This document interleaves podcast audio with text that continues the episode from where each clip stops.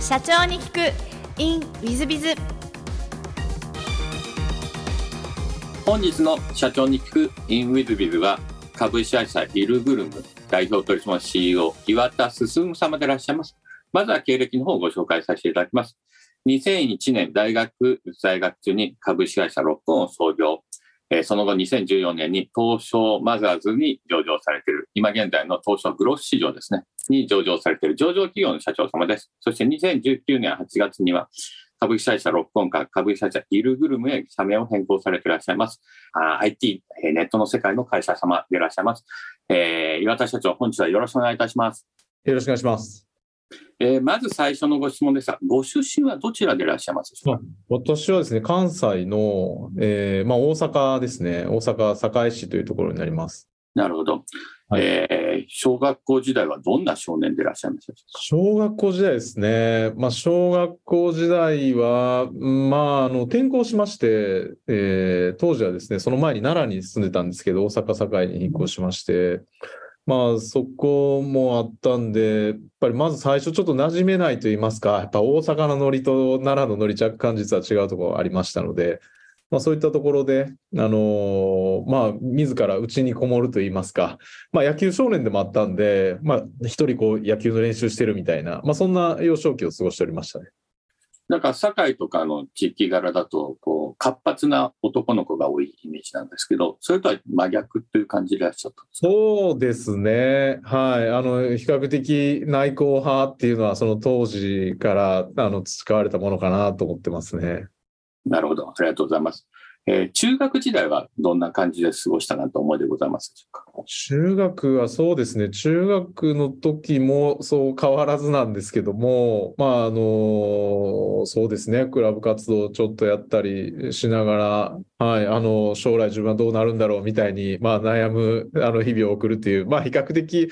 あの、今日ね、聞かれてる、あの、視聴者の方もそうかもしれないですけど、まあ、本当に悩める、あの、中二病みたいな、まあ、あの、最近で言うとそんな感じかもしれないですね。なるほど、ありがとうございます。えっ、と、高校は大阪でいらっしゃいますでしょうか？そうですね。あの、高校も、あの、堺市の大鳥っていう地域があるんですけども、あの、そこの高校に行ってました。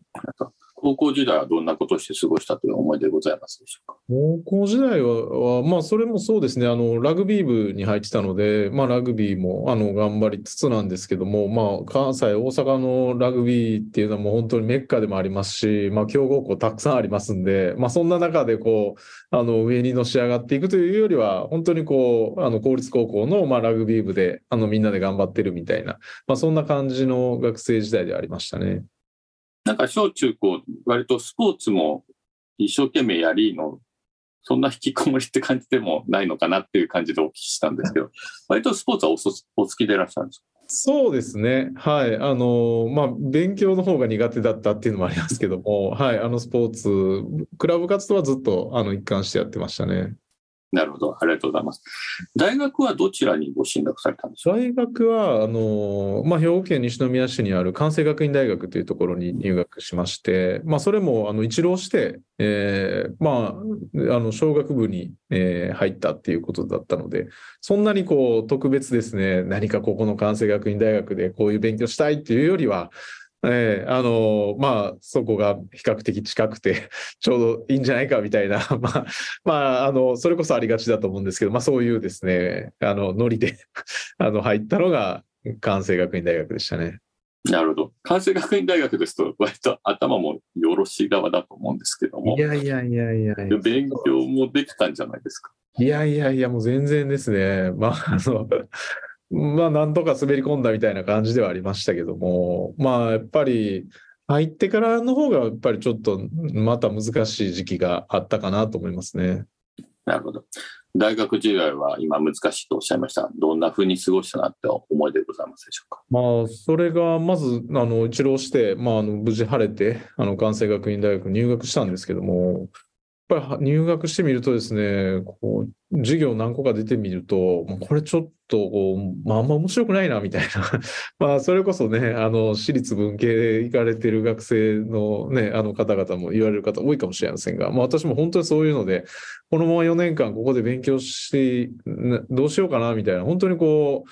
うん、ね、人生初めてまともに向き合ったみたいな、まあ、そんなことがありましたね。なるほど。なんかこう、こういうふうに生きようみたいなことは大学時代は思われたりもしたんですか？そうですね。まあ、最初はね、本当にこう勉強もして、まあ、あの、いろいろね、学生生活楽しみたいな、なんていうふうに、まあ、漠然と思ってたんですけども、やっぱり入学して、まあ、そういうふうに、まあ、これから何していけばいいんだろうって悩んでたので、まあ、やっぱりこのまま4年間なり、まあ、大学過ごすというよりは、まあ、バックパッカーに出て、まあ、海外見てみるっていうのが、すごくいいんじゃないかっていうふうに、まあ、思い立ったんですよね。えっと、バックパッカーでどちらの地域に行かれたんですか？ここはですね、まずは、えーシンガポールに入って、あとは陸路で、まあ、マレーシアに行き、まあ、タイに行きっていうような感じで、まあ、その当時実は、あの、沢木幸太郎の深夜特急が、まあ、流行ってたみたいな時期でもあったんで、まあ、今でもね、あの、平積みされてたりもしますけども、まあ、そういうのを見て、やっぱりこう、世界一周みたいなところに対して、まあ、憧れもありましたし、まずは入り口はシンガポールだったんですけども、マレーシア、タイと行って、で、インドの方とか回っていこうかなと思ってたんですが、私も結構そういう意味では飽き性みたいなところもありまして、まあこれからこうぐるっとこう回っていくっていうのもすごい時間かかっちゃうんじゃないかなと思いまして、えーまあちょっと一足飛びにですね、まあニューヨークに行ってみたいなということで、まあそこから、タイからですね、あのバンコクからニューヨークに行きまして、まあそこでまあ自分の人生観大きく変わったなっていうふうには思ってます。うんニューヨーク、そのニューヨークではどどんなふうに過ごして人生が変わられたんでしょうか？まあそうですね、まあ、バックパッカーだったので、まあ、バックパッカーが行く街ではあんまりないんですよね、そういう意味では。あのコストも非常にかかりますし、まあ、それこそタイに行った時は1泊な200円、300円とかの宿に泊まるわけなんですけども、ニューヨークだとやっぱりそうもいかないんで、やっぱり数千円単位にかかってきますし、やっぱりなかなかあの生活コストかかるなっていうふうに思う中で、まあ、ただやっぱり当時、あのそれこそね、9-11以前のニューヨーク、すごいこう盛り上がっていて、まあ、本当に世界中から面白い人が集まっているっていう状況で、えー周り周りを見るとですね、自分自身がやっぱりそこの中で見た場合に本当にこうアウェーだなっていうかね、こう、すごいこう、にアジアに行った時、日本はもちろんですけど、アジアに行った時ってなんかこうそこにいても比較的馴染むんですけども、ニューヨークなり、まあその後ヨーロッパでも感じましたけど、すごいアウェーな感じがありまして、一人ポツンと孤立してるっていうような感じですね。今だとまあネットでつなが、日本ともつながったりしますけど、当時はインターネットもなかったし、まあ電話とかそういうのも使ってなかったので、まあ本当にこう、ある日そのニューヨークで、まあ一人こう死んでても誰も気づかないようなですね、まあそんな、あの、一人孤立したい感覚を持って生活はしてたんですよね。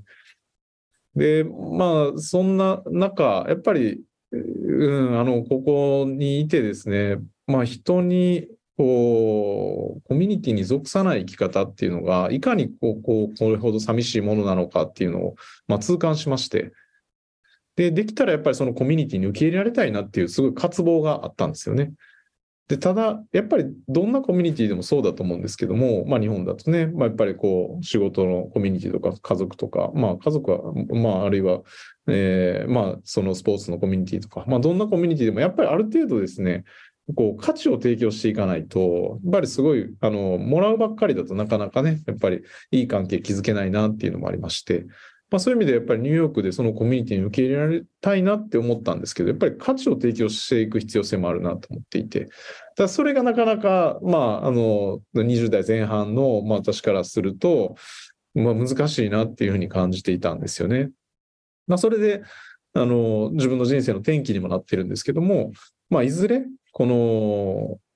グローバルで、えー価値を提供して、まあ受け入れられるような、まあそういう人間になっていきたいなっていう強い思いがですね、そこでこう、ふつふつ芽生えてきて、毎日そのことばっかり考えているっていうことになってきて、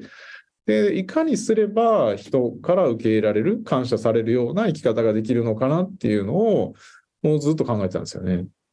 そのお考えになった時は大学の何年生の時ですか？そうですね。それも大学1年生ですね。まあ、バックパッカーやって、あの、まあ、3ヶ月、えーぐらい経ったぐらいですかね。なのではい、ちょうど、えー大学1年生の年の、まあ、10月ぐらいだったかなと思います。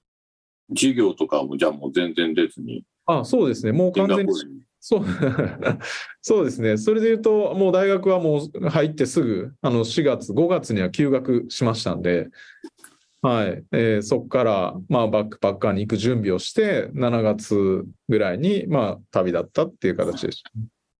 ご両親に心配はされませんでした？相当心配されましたね。まあ、今とは時代がね、ちょっと違うので、まあ本当に海外に行く、バックパッカーに行く、しかもこうね、10代、まあ19かなぐらいで、まあ初めて海外に行くと、しかもまあね、その、安全かどうかわからない国を、まあ、あの、バック一つで回るって言ってるわけなんで、まあ今自分が親になったら心配する気持ちもわかりますけども、えー当時は本当にこう、親も関西国際空港から見送るときは泣いてましたね。なるほど。あの逆にその大学1年で入ってすぐ休学されバックパッカーに行こうってなったきっかけなんてございますか？ああ、そうですね。やっぱりまあ、その日本に行った時に、やっぱりその先があんまりイメージがつかなかったっていうのは正直なところで、ね、今はちょっと環境違いますけども、まあその20年ぐらい前だと、本当にこう、海外ってどんなもんなんだろうっていう、すごい、あの、まあ、好奇心もありましたし、で、まあ、留学生はね、当時もたくさんいましたんで、留学するっていうパターンはあったんですけども、まあ、留学だと一箇所しか行けないので、まあ、学びもね、あの、限定的なんじゃないかなって、まあ、そこでその、あの、小説なんか読みながら、あ、バックパッカーだったら、世界中いろいろ、その時の自分の好奇心の赴くままに、えー見聞きできるんじゃないかなっていうことで、いやよし、これで行ってみようっていう風な感じでしたね。なるほど。英語とかお得意でいらっしゃったんですいや、英語なんかも全然できなかったですよ。まあ、ただ、よく考えて、そのバックパッカーで喋る英語って、大体、まあ、What's your name と Where are you from で、大体対応できるんですよね。で、まあ、お店に行ってね、お金払いさえすれば、大体対応できるっていうところもあったんで、そんなに困らなかったですね。なるほど。ありがとうございます。割とそうすると、岩田社長様は、あの、もともとチャレンジャーで、まあ、創業者らしい、起業家らしい精神をお持ちでいらっしゃった感じ。いや、そうでもないと思うんですけどね。あの、実は本当に起業家になりたいと思ったこと一回もないんですよ。で、その、えっと、バックパッカーの話、もう少しだけちょっとお聞きすると、はい。ニューヨークの後も、まだご旅行というか、バックパッカーをお続けになったんですあ、それで、やっぱりニューヨークに行った時に、まあ、この人から監視されるようなこと、まあ、それが世界中の人から監視されるような生き方をしたいなっていうふうなことが、まあ、一つ自分の人生の、まあ、この指針みたいなもので明確になりましたので、じゃあそれをどうやって実現するのかっていうのをそこで考えたんですよね。で、そこでは、やっぱりこう歌歌うとか、あの野球するとかね、今だと大谷とかね、まあ、あんな感じでできるのが理想形なんですけど、まあ簡単にそれもできないですし、現実的にじゃあどうすればこう海外の人から監視されるような生き方ができるんだろうと思うと、まあ、当時やっぱりこうソニーとか、まあ、東芝もそうですけど、まあ、日本の車とかもそうですけど、世界中でニューヨークでも使われてたので、まあ、そういうのを見て、あ、ビジネスだったら世界の人から監視されるようなことできるんだなっていうのを感じたんですよね。で、まあ、じゃあ何かビジネスしようと思って、ニューヨークでビジネスしようにも、まあ、ビザもないですし、まあ、一旦、あの日本に帰って、えーあの、まあ、ビジネスマンとして、えーしっかり、こう、基礎を作って、えー10年後にまた改めて海外でチャレンジするようになりたいなっていう、まあ、そういう思いで、えー帰国することになりましたね。じゃあ、まあ、ある意味、えっ、と、ニューヨークの時が、ある意味、えー企業につながる一番の転機みたいな、そんな感じ。ね。そう、いや、そうですね。まあ、あの、そこはかなり大きかったと思いますね。ただ、起業しようと思って日本に帰ってきたわけではなかったんですよ。なるほど。で、えっ、と、大学在学中に創業というふうに、えっとお聞きしてるんですが、どのタイミングでこの起業しようっていうことになったんでしょうか？まあ、そうなんですけど、まあ、えー起業しようと思って起業したというよりは、まず帰ってきて、えー何のために帰ってきたかっていうと、とにかく仕事をすると。で、世界で通用するビジネスパーソンになるっていうことだったので、えーまあ何かを仕事はしなければいけなかったんですけど、いきなりじゃあなんか IT の仕事ができるかとか、まあね、その金融の仕事ができるのかとか、まあ難しいじゃないですか。で、最初にやり出したのが飲食店アルバイトだったんですよね。まあ、最も身近な、あの、最寄り駅にあった飲食店で、まあ、バイト募集って書いてたので、まあ、そこで、あの、初め、えーアルバイトとして入ったんですけども、まあ、普通で言うとアルバイトのままなんですが、まあ、私は本当に世界に行くために、その飲食店バイトやってると。まあ、多くは、えー時給をもらうためにアルバイトやってるっていう感じなので、ちょっとですね、この話が噛み合いにくい部分があったんですよね。で、まあ自分も辞めようかなとも思ったんですけども、いや、辞めても他行っても同じなんじゃないかなということで、えーまあオーナーのところに行きまして、ななんとかこの店を、あの、譲ってくれないかというお話をしたんですよね。で、結果的に、まあいろいろあったんですけども、譲っていただきまして、で、まあ自分の店になったんですよね。それが大学1年生の年でいう、えー2月ぐらいの話です。すごいですね。ある意味、本当は飲食店オーナーが一番最初の創業ってことでいらっしゃいますか？そうなんです。そうなんですよ。なんかあの、起業しようと思ってたわけじゃないけど、でも飲食店のオーナーにはなられたってことは、やっぱり起業家精神相当あられたんですね。まあ、あったんだと思いますね。はい。やっぱりこう、まあ、飲食店、その入った店がありまして、まあ、オーナーがいて、オーナーが、まあ、3店舗ぐらい持ってるような個店の、あの、まあ、数店舗って感じだったんですけど、そのうちの1店舗にたまたま入ったんですが、やっぱり赤字でもああるっていうのは、まあ、すぐ分かったんですよね。で、やっぱ改善、こうすればもっと改善するだろうっていうのもイメージがついていたので、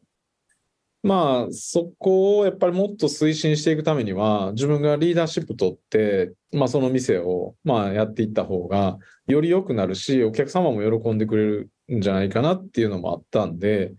まあ、やっぱり自分がやりたいな、えーやらせてくださいっていうふうに、まあ、そういうふうな提案をしたっていう経緯ではあるんですよね。なので、まあ、起業家になりたいというよりも、そこの目の前にある、まあ、こういう課題なり、えー困ってる人なりがいた場合に、何とかしてちょっとでも良くしたいなっていう気持ちの延長線上に、まあ、起業なり創業なりっていうのがあって、まあ、そのまま今に至ってるっていう感覚ではありますね。なるほど。その赤字の店舗をこう、まあ、いただく際に、怖さとかそういうのはなかったでしょうか？なかったですね。なんでなかったのかっていう方が不思議なぐらいではあるんですけども、はい。あのーまあ、ううん、何も失敗した経験もなかったっていうのは大きかったと思いますけどもね。うんいやもう大変ご優秀でいらっしゃるんだと思うんですが、いえいえ19歳の少年が買うっていうのがちょっと、まあ、今時ではありますが、その当時だとかなり珍しいんじゃないかと思うんですけども、周りにいらっしゃらなかったですよね、いやー19歳で社長っていうのは。いなかったですね。誰もいなかったですね。うん。あの、そ、そこもちょっとお聞きしたいんですが、ご両親、俺飲食店のオーナーになるわって言った時のご両親はどんな感じだったかな、みたいな。まあ、もう、なるわというか、なってから事後報告みたいなもんなんで、はい。まあ、海外のバックパッカーの時もそうでしたけどね。あの、もう先に行くことを決めて、もうチケットも全部予約もして、もう、あの、バッグも買って、用意して、ちょっと行ってくるという話をしてたんですけども、飲食店の時も同じで、もうオーナーとも話もつけて、えー自分の店になるということが決まって、で、まあ、あの、親にもバイトで入ったあの店を、まあ、今回譲り受けることになって、まあ、自分が、まあ、店の経営をやっていくことになったと いう話を、まあ、あの、事後的に説明してたっていう感じですね。ご両親は、あの、お許しによくなられましたね。いや、もう、もう、決まってる話なんでね、まあ、なかなか、あの、どうしようもなかったじゃないですか。まあ、もう、そういう生き方をずっとやってきてるんで、もはや諦めの境地になってるのかもしれないですよね。なるほど。ありがとうございます。その飲食店はすぐに黒字化されたんでしょうか？いやいやいやいや、そこがもう本当に自分の、まあ、挫折、あの、最も苦い経験ではあるんですけども、飲食店の経営はできると思ってたんですよね。まあ、周り見たら飲食店たくさんありますし、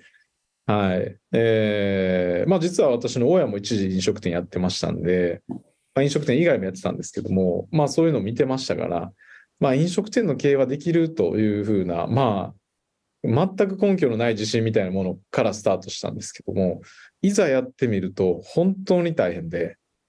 うん、もう本当長時間労働でもありますし、競合がもう本当にあまたありますし、で、結果的になんですが、その飲食店は1年も持たずに黒字になることもなく、えー辞めることになったんですね。うん。資金面とか大変じゃなかったですか？いや、大変でしたね。うんもう本当に大変で、まあ、まず自分はね、まあ、給料当然取れないですし、ただ、従業員の皆さんにはね、あの、バイト代とかお支払いしないといけないですから、まあ、そういう意味では本当にこう、できるだけ自分で動いて、まあ、あの、まあ、掃除とかね、まあ、仕入れとか、まあ、調理とか、まあ、そのホールとかもそうですけども、まあ、限りなく自分で動くことによって、まあ、そのキャッシュアウトっていうのをできるだけ避けるようにっていうことで、本当にこう、ずっと頑張ってた時期ですね。資金調達かなんかもなさったんですか？いやいや、そうでもないですね。まあ、ちょっと親から、あの、軽くお、あの、借りたことはありましたが、それはもう最初の立ち上げ時にかかったお金だけで、それ以降は本当にこう、あの、調達はせずにやっていて、まあ、結果的に、やっぱりまあ難しいな、改善が厳しいということで、えー辞めることにはなりましたね。その失敗の体験からなんか学ばれたことなんてございましたいやーもうたくさん学びましたね。代表的なものを一つ挙げると、まず、立地。はい。あの、安易に聞こえるかもしれないんですけども、立地がビジネスにおいて最も重要だなっていう気づきがですね、その時ありましたね。で、飲食だと立地って、まあ、どこにお店を作るのかっていう話になるんですけども、まず、そうですね。その、私がやってた店も、駅の中にある飲食店だったので、それ自体聞くと悪くはないんですけども、駅のこの改札から自転車置き場への通路みたいなところだったんですね。なので人通りは多いんですけども、みんな自転車置き場に向けて急いで歩いてるっていうような状況だったので、それを本当に19、20歳の、まあ私はですね、そのウィンドウの中から ずっと見続けるっていうことをですね、毎日毎日やっていたので、まあ本当に立地の重要性っていうのを痛感しましたね。なるほど。ありがとうございます。で、飲食店、じゃあその閉められた後はどうなさったんですそうなんですよ。で、そこのまあ立地っていう点で言うと、やっぱり飲食っていう立地自体が、やっぱりその需要と供給とのバランスで考えた際に、競合がまあ非常に多いな。で、もちろんい、ね、そその人の胃袋を満たすための、えーまあ、競合で言うと、まあ、私がやってたのはオムライス屋だったんですけども、まあ、蕎麦屋も、まあ、中華も、まあね、あの、あまたある飲食店、まあ、それからコンビニの、えーまあ、フード、まあ、あるいはスーパーマーケットとか、まあ、そういったものも含めて全てが競合になってくるので、かなりこのビジネスは難易度が高いなっていうふうに感じていまして、で、そういう意味では、まあ、これから伸びる、まあ、需要と供給でですね、需要サイドの方が多い、あるいはこれからもっともっと大きくなってくるっていうようなビジネスをやっぱり選択したいなっていうのをですね、強く感じたんですよね。で、それがまず一つの、その次に生きるべき指針で、もう一つが、飲食店の時私エンジニアじゃなかったんですよね。調理師ではなかったので、調理師を入れていたんですけども、やっぱりこう、自分自身がある程度こう作れないと、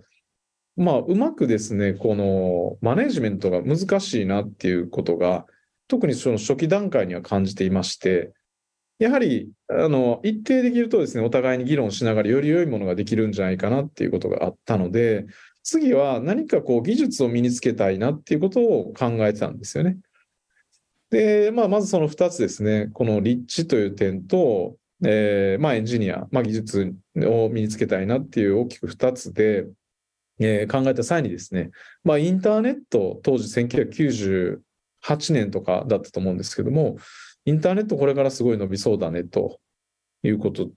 と、まあ、エンジニアでっていうことを考えると、それ単純に掛け合わせたんですけども、ネットワークエンジニア、インターネットのエンジニア、ネットワークエンジニアで、今で言うと、まあ、あのクラウドとか、まあ、インフラ系エンジニアですけども、まあ、そういうエンジニアになっていこうかなっていうのをですね、まあ、当時、まあ、あの、方向性として考えたんですよね。で、そこからは本当にエンジニアになるべく、まあ、ネットワークエンジニアになるべくですね、まあ、あの、日々パソコン小僧みたいな感じで、もうずっとパソコン触るみたいなことが、またそこからしばらく続きましたね。なるほど。